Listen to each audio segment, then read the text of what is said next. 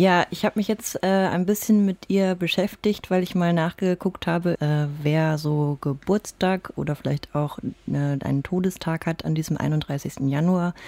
Und da bin ich eben bei so einer schönen kompakten Liste, die man bei Wikipedia finden kann, auf den Namen gestoßen äh, und habe gesehen, dass sie eine Magdeburger Schriftstellerin ist. Und ich hatte den Namen noch nie vorher gehört, Numi Rubel.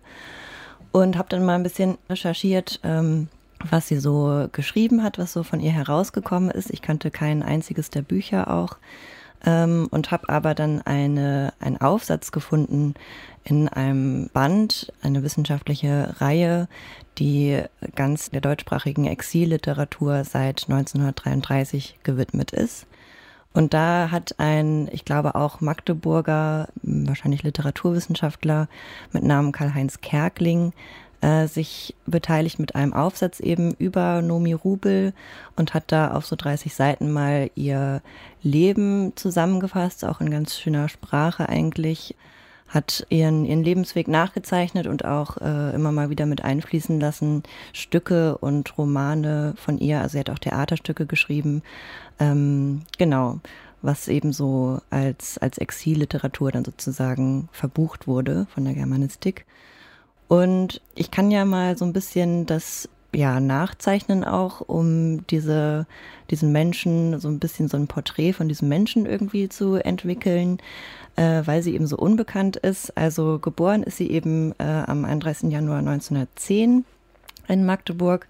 Sie ist relativ alt geworden, 96 erst gestorben in New York City, wo sie dann äh, hingegangen ist, den größten Teil ihres Lebens verbracht hat. Aber was eben äh, besonders ist, ist, an ihr, dass sie ihre Magdeburger Herkunft ähm, immer im Gedächtnis behalten hat und auch sehr rege im Gedächtnis behalten hat ähm, und auch in ihren Stücken immer mal wieder von ihren ersten so äh, 20, 23 Lebensjahren, bis sie eben fliehen musste, ähm, genau sich daran erinnert und das äh, so ihre, ihre Erinnerung eben dann schriftstellerisch verarbeitet. Und sie ist als einziges Kind jüdischer Eltern geboren, äh, ist in Magdeburg erstmal noch zur Schule gegangen, hat aber die Schule gewechselt, weil sie eben in Magdeburg an der Schule auch schon so erste Anzeichen von Antisemitismus erlebt hat. Also sie kam aus einer Familie, die äh, den Glauben schon sehr gelebt hat. Also da ging es regelmäßig zur Synagoge und in dieser jüdischen Community in Magdeburg, die zwar sehr klein war, also ich habe gelesen, äh, unter ein Prozent der Stadtbevölkerung äh, war jüdischen Glaubens sozusagen, aber man muss dazu wissen, dass Magdeburg eine der Städte ist mit eben sehr langer jüdischer Geschichte. Also neben Köln und Speyer zum Beispiel ist Magdeburg da irgendwie eine wichtige, ein wichtiger Ort gewesen.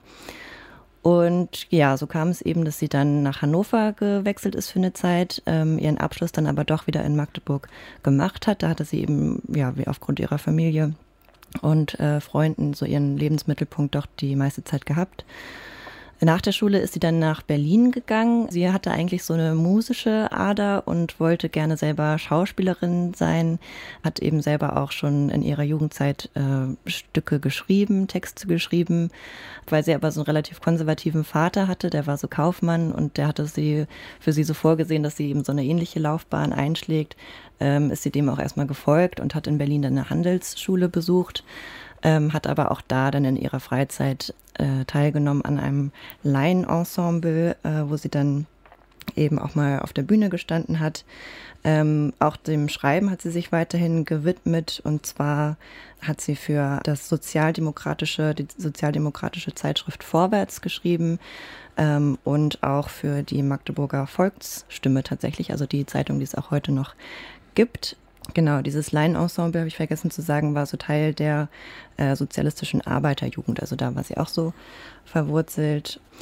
Lässt sich dadurch dann auch so ein bisschen so ein politischer Anspruch in ihrer äh, künstlerischen Arbeit kennen? Oder wie, wie kann man sich das vorstellen, was sie so geschrieben hat? Also ich muss sagen, dass ich leider selber noch gar nicht äh, dazu gekommen bin, was von ihr zu lesen. Ich habe mir das jetzt mal fest äh, vorgenommen, weil ich ihren Lebensweg und ähm, die Art und Weise, wie eben auch dieser Karl-Heinz Karl Kerkling über sie geschrieben hat, das klingt alles sehr interessant. Ich habe aber noch gar keinen Text im Original von ihr gelesen, aber ich glaube, dass sie schon, also eine, eine parteipolitische Ausrichtung hatte das Ganze, glaube ich, nicht äh, unbedingt gehabt. Also ihr ging es immer ähm, stark so ums, ums Zwischenmenschliche, ums Zusammenleben und in der Hinsicht schon eben um was Gesellschaftliches, aber nicht so sehr an, an, an Parteipolitik jetzt irgendwie gebunden. Und ich, ich führe einfach mal diesen, diesen Pfad noch ein bisschen fort. Also wie man sich äh, schon fast denken kann, kam es dann eben 1933 mit der Ernennung Hitlers zum Reichskanzler und auch dem Boykott jüdischer Geschäfte. Also ich erinnere daran, der Vater war ja Kaufmann und hatte auch so ein Schuhhandelsgeschäft gehabt. Ähm, also die waren dann direkt äh, ab April 33 davon betroffen sozusagen ähm, hat sie dann mit ihrer jungen Familie, sie hatte inzwischen äh, geheiratet, also relativ jung geheiratet und schon einen Sohn zur Welt gebracht. Und äh, dann haben sie eben gemeinsam die Ausreise nach Palästina vorbereitet. Das war auch gar nicht so, also das, das ging nicht so ohne weiteres, sondern es wurde nochmal ein Hebräisch-Crashkurs äh, gemacht. Sie hatte zwar äh, auch so durch diesen äh, Glauben immer mal wieder Kontakt mit der hebräischen Sprache, aber ähm, genau, Hebräisch musste erstmal gelernt sein und ähm, es war auch wichtig, dass man sich vorab schon einmal vernetzt, um dann eben in Palästina in einem Kibbutz überhaupt aufgenommen zu werden. Genau, das haben sie dann gemacht und für einige Zeit, also ich weiß jetzt gerade nicht genau, über zehn Jahre auf jeden Fall sind sie dann da gewesen, aber das war eine Zeit, die für Nomi Rubel die damals noch Senta Petson hieß, wurde sie nämlich geboren. Äh, sie hat dann erst später nach der zweiten äh, Hochzeit den Namen Rubel angenommen. War das gar nicht so eine einfache Zeit dort in Palästina, weil sie eben in prekären Lebenssituationen gelebt hat. Sie musste da Jobs annehmen als, als äh, Kindergärtnerin, um sich über Wasser zu halten hatte gleichzeitig Sorge um die Verwandten. Ihre Eltern sind, wie ich das verstanden habe, zunächst in Deutschland geblieben, nämlich. Und ja, durch diese prekäre Lebenslage ist dann auch die erste Ehe gescheitert. Ähm, sie hat aber noch in Palästina selber eben äh, den nächsten Mann kennengelernt, hat dann nochmal geheiratet. Da kam es dann zu dieser Namensänderung, dass sie dann fortan unter Nomi Rubel auch publiziert hat. Ähm, genau, das heißt, sie ist äh, in Palästina relativ unglücklich gewesen die meiste Zeit und hat dann sich eben umgeschaut, äh, wo könnte es noch hingehen und ist dann mit der inzwischen etwas vergrößerten Familie mit zwei Kindern äh, in die USA ausgereist. Ähm, was auch gar nicht so äh, ohne weiteres möglich war, aber durch äh, glückliche Umstände, da hat irgendwie mit reingespielt, dass ihre Mutter zufällig äh, in den USA geboren war und deswegen schon so eine Staatsbürgerschaft irgendwie hatte, dass sie da ja, durch diese familiären Bindungen ähm, dann 1954 auch die US-amerikanische Staatsbürgerschaft bekommen hat.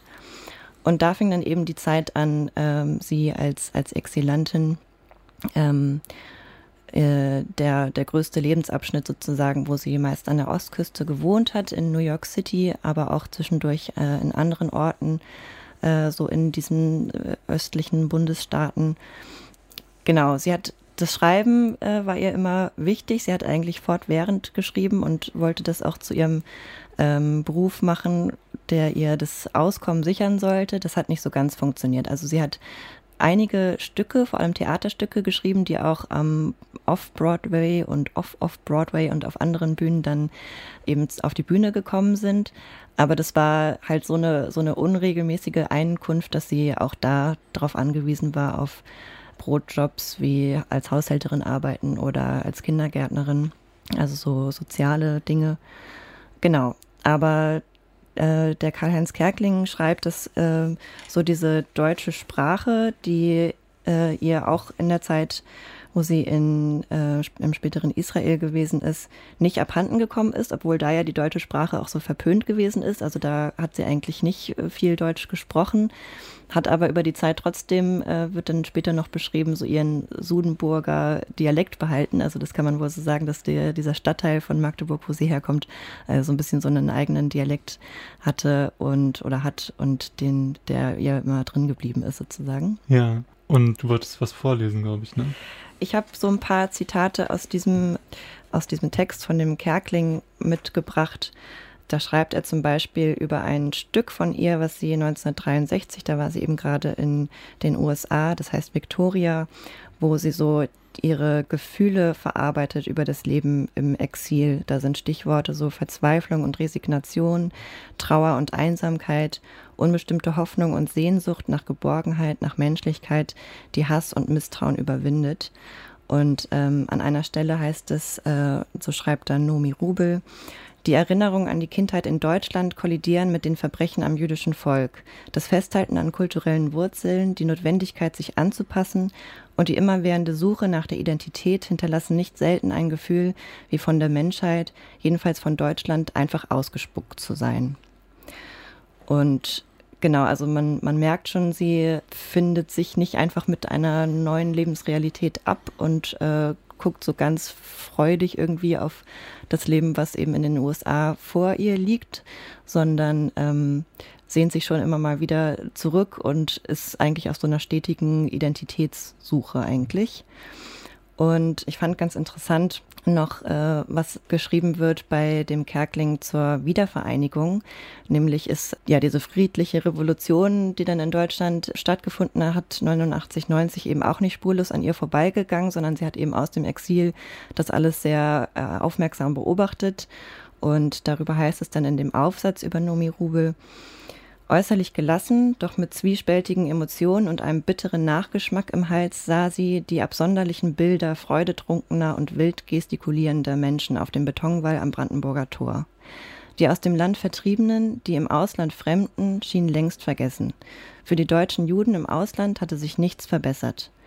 Und Nomi Rubel selber schrieb dann noch, nach ihnen, also den deutschen Juden im Exil, kräht kein Hahn mehr also sie war da richtig äh, enttäuscht sozusagen, dass da jetzt so ein Freudentaumel irgendwie herrscht, ob dieser Wiedervereinigung in Deutschland und aber die äh, Vergangenheit so irgendwie einigermaßen ausgelöscht scheint und ähm, so ein Wiederholen oder vielleicht wieder etablieren jüdischen Lebens äh, in Deutschland gar keine Rolle gespielt hat eigentlich.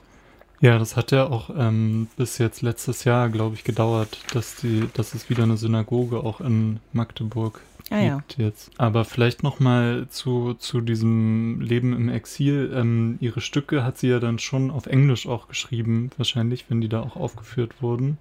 Richtig, wobei es auch schon so eine durch eben mehrere Exilanten, die da ja gewesen sind, gerade in New York City, auch, glaube ich, so Communities gegeben hat, dass man wahrscheinlich, also ich weiß jetzt nicht so genau, ich habe jetzt darüber nichts Konkretes gelesen, aber ich kann mir vorstellen, dass äh, auf so kleineren Bühnen, in so kleineren Konstellationen sicherlich äh, deutsche Stücke auch ähm, auf die Bühne gebracht werden konnten.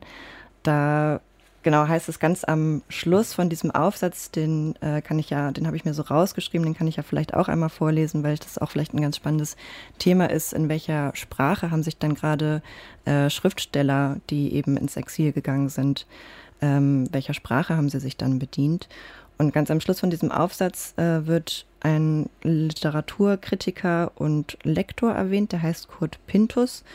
Und da schreibt der Karl-Heinz Kerkling, Kurt Pintus hatte schon 1944 die Exilschriftsteller unterschieden in jene, die verstummten, jene, die starben, oft verbittert und verzweifelt, und in diejenigen, die sich bemühten, mit Verbissenheit in der Sprache des neuen Landes zu schreiben. Allen ihnen sei jedoch gemeinsam gewesen, dass sie nie in ihre Länder zurückgehen wollten, dass sie im Gastland heimisch geworden waren. Nomi Rubel gehörte wohl weder zu dieser noch zu jener Gruppe und war vor allem nicht und gehörte vor allem nicht zu denjenigen, die verstummten. Genau, also das äh, beschreibt vielleicht auch nochmal ganz gut oder hier wird so angedeutet, dass es eben auch was Besonderes ist, was die Nomi Rubel auszeichnet, nämlich dass sie sich dann nochmal zurückgewendet hat ähm, nach Deutschland, nach Magdeburg vor allem und dann auch wirklich wieder gekommen ist. Also ähm, viele wollten dann von Deutschland nichts mehr wissen, was ja auch absolut verständlich ist. Aber sie hat eben diese Heimat, die, also mit diesem Wort hatte sie selber auch Probleme gehabt, aber diese, diese Herkunft eben in Magdeburg nie losgelassen. Und so ist sie dann auch ab äh, 1991, da war sie dann eben auch schon ein bisschen älter, also wie äh, gesagt, 1910 war sie schon geboren, ab 1991 regelmäßig in Deutschland, ähm, hat sich dann erstmal nicht dauerhaft niedergelassen. Das wäre ein bisschen zu krass gewesen, weil sie ja auch nicht genau wusste, was erwartet sie. Sie hatte mitbekommen, ähm, gerade so Anfang der 90er Jahre, Stichwort Baseballschlägerjahre, dass es da so ähm, rassistische Aufstände wieder gibt, dass Leute der, auf der Straße einfach angefeindet werden. Das hat sie sehr wohl auch mitbekommen.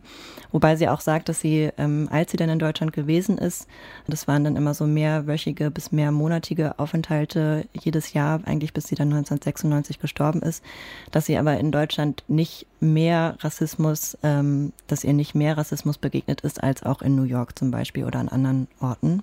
Und was ihr dann wichtig gewesen ist bei diesen Reisen in Deutschland, also einmal hat sie dann Lesungen gehalten und auch nochmal Theaterstücke, also Stücke, äh, die sie geschrieben hat, begleitet. Sie hat jetzt nicht selber inszeniert, aber äh, konnte eben daran teilhaben. Da war sie so auf Tour und aber in Magdeburg selber ist es ihr auch ein Anliegen gewesen, an die Zeit vor dem Nationalsozialismus zu erinnern, an die Zeit vor 1933 zu erinnern, äh, weil sie das eben ja auch als erwachsene Frau so mitbekommen hat. Ähm, dass es da ein, ein Leben, zwar nicht ganz ohne Antisemitismus, aber ein, eine jüdische Community gegeben hat.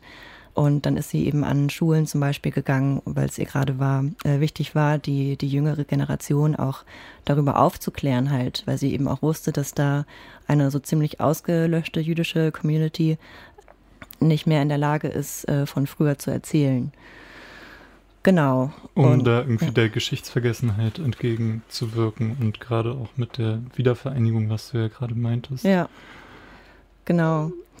Ähm, was ich noch ganz äh, spannend auch fand, äh, vielleicht auch für diejenigen, die Magdeburg ein bisschen kennen, ähm, dass sie da konkrete ähm, Bilder sozusagen von der Stadt äh, noch in äh, im Gedächtnis hatte. Und da heißt es dann, das kann ich vielleicht auch noch mal kurz vorlesen aus diesem, aus diesem Aufsatz. Sie wehrte sich lange gegen das Eingeständnis, das gutbürgerliche Mehrfamilienhaus in Sudenburg, die vertrauten Straßen und Plätze der Kindheit, Schneiders Garten, den Breitenweg und sogar den Dom in Magdeburg, den sie bis dahin nur von außen kannte, nach so vielen Jahrzehnten des Exils wiedersehen zu wollen. Die gotische Kathedrale stand unverändert, das wusste sie. Die barocke Prachtstraße hingegen und das Zentraltheater waren bei englischen Bombenangriffen im Januar 1945 verbrannt. Und sie hat aber auch noch ähm, Erinnerungen an die Magdeburger Synagoge, die eben am 9. November 38 geschändet und zerstört wurde. Darüber heißt es, auf der Galerie des Gebetshauses hatte sie bereits als Vierjährige gestanden, um mit der Mutter und den anderen Frauen der Gemeinde am Gottesdienst teilzunehmen. Sie erinnert sich an eine geschnitzte braune Tür und mit Teppich belegte Stufen, die zum Tisch des Vorbeters führen. 1925, also damals als 15-Jährige, hat sie dort auch ihre Bat Mitzwa gefeiert. Genau, also so ähm, als eine Zeugin sozusagen ähm, davon, wie das eben damals äh, in Magdeburg, in der Magdeburger Synagoge ausgesehen hat, ist es, glaube ich, sehr wertvoll. Und ähm, wie gesagt, ich habe zwar selber noch nicht in die Lektüre geguckt, aber weiß jetzt, dass da einiges beschrieben wird, äh, nochmal viel ausführlicher auch beschrieben wird, weswegen das, glaube ich, eine Empfehlung wert ist, äh, sich nochmal die Lektüre von Nomi Rubel vorzunehmen. Genau, und du ähm hast dir ja vielleicht auch ein bisschen vorgenommen, dem noch ein bisschen weiter auf den Grund zu gehen und eben genau mit dem äh, Herrn Kerkling nochmal zu sprechen, ja. der ja ähm, Nomi Rubel auch selber noch kennengelernt hat. Genau, ja, deswegen ist auch, glaube ich, dieser Bericht von ihm, dieser Aufsatz äh, so ziemlich authentisch, weil er eben selber mit ihr, also mindestens im Briefwechsel gestanden ist. Ich glaube, sie haben sich, äh, sind sich aber auch begegnet in Magdeburg und der ist eben auch noch am Leben, ähm, hat lange Zeit am Kulturhistorischen Museum in Magdeburg gearbeitet. Genau, aber also dem ist es quasi auch so zu verdanken, dass, dass es also eine Auseinandersetzung mit mhm. ihrer Person auch gibt. Mhm. Und ähm, äh, inwiefern ist sie denn ansonsten irgendwie, also gibt es da irgendwie in irgendeiner Form ein Gedenken oder ist sie in irgendeiner Form präsent? Gab es da irgendwie äh, Initiativen? Ja, ich habe gesehen, dass vor einigen Jahren eine Straße nach ihr benannt worden ist. Ähm, da wurde irgendwie die, die, diese Straßenbenennung ähm, feierlich begangen. Ähm, ansonsten wäre mir jetzt nichts bekannt, keine, keine großartige Gedenktafel oder so. Ähm, deswegen ist es ja schon so ein, so ein Anliegen, ähm, vielleicht kann man das ja hier auch im Radio so ein bisschen etablieren, äh, an ihren Geburtstag zum Beispiel zu denken und oder ab und zu mal ähm, ja, Schriften von ihr irgendwie sich, sich vorzunehmen, weil sie eben wirklich vieles auch hinter, äh, hinterlässt. Also ähm, einen großen äh, Nachlass hat. Der liegt übrigens äh, in, also als Gesamtwerk in Frankfurt am Main in der Nationalbibliothek vor, ist aber auch in Kopie in Magdeburg selber ähm, aufzufinden. Da kann man ähm, kann man auch in die Bibliothek gehen, beziehungsweise ins Literaturhaus Magdeburg. Da hat sie nämlich höchst selbst noch äh, in den 90er Jahren einen Teil Nachlass vorbeigebracht. Also wer ja. sich da vielleicht nochmal wirklich tiefergehend mit ihr auseinandersetzen möchte, kann da zum Literaturhaus gehen. Aber äh, ähm, so, so Ausgaben ihrer Werke gibt es ansonsten jetzt nicht unbedingt gut erhältlich. Ähm, also ich habe hier eins vor mir liegen. Ich kann also bezeugen, oder wir beide können bezeugen, dass es das Buch noch äh, gibt. Also äh, das ist jetzt ein dicker Schinken, den ich hier vor mir habe. Roman, den sie, also einer der letzten auch, die sie geschrieben hat, äh, in einem Magdeburger Verlag auch erschienen. Ähm, Block heißt der Verlag. Äh, und der, der, Roman heißt Schwarzbraun ist die Haselnuss mit der Unterzeile Die erste Zeile eines alten deutschen Volksliedes vor 1933. Und ich kann mich erinnern, als wir das erste Mal darüber gesprochen haben, dass du auch gesagt hast, oh, ein Lied von Heino. Ja. ähm, warum auch immer ich das jetzt dann wusste oder das dann meine Assoziation war, aber genau, ist ja auch irgendwie ein, ein ausdrucksstarker Titel für so ein Buch, äh, das sich dann irgendwie mit der Vergangenheit äh, mhm. auseinandersetzt und ja, sicherlich, also dem, dem vor dem Nationalsozialismus sich widmet, aber ja mhm. irgendwie dadurch auch vielleicht irgendwie die Anfänge nachzeichnet. Ja, ich bin auch mal gespannt, was es denn damit äh, auf sich hat, weil das ja eben gerade durch zum Beispiel Heino irgendwie in äh, im Ohr ist vielleicht dieses Lied, mhm. dieses nicht ganz unproblematische Lied und wie sie denn darauf eingeht. Ich könnte mir vorstellen, mit einer kritischen Haltung, äh, das wäre dann in diesem Roman höchstwahrscheinlich nachzulesen.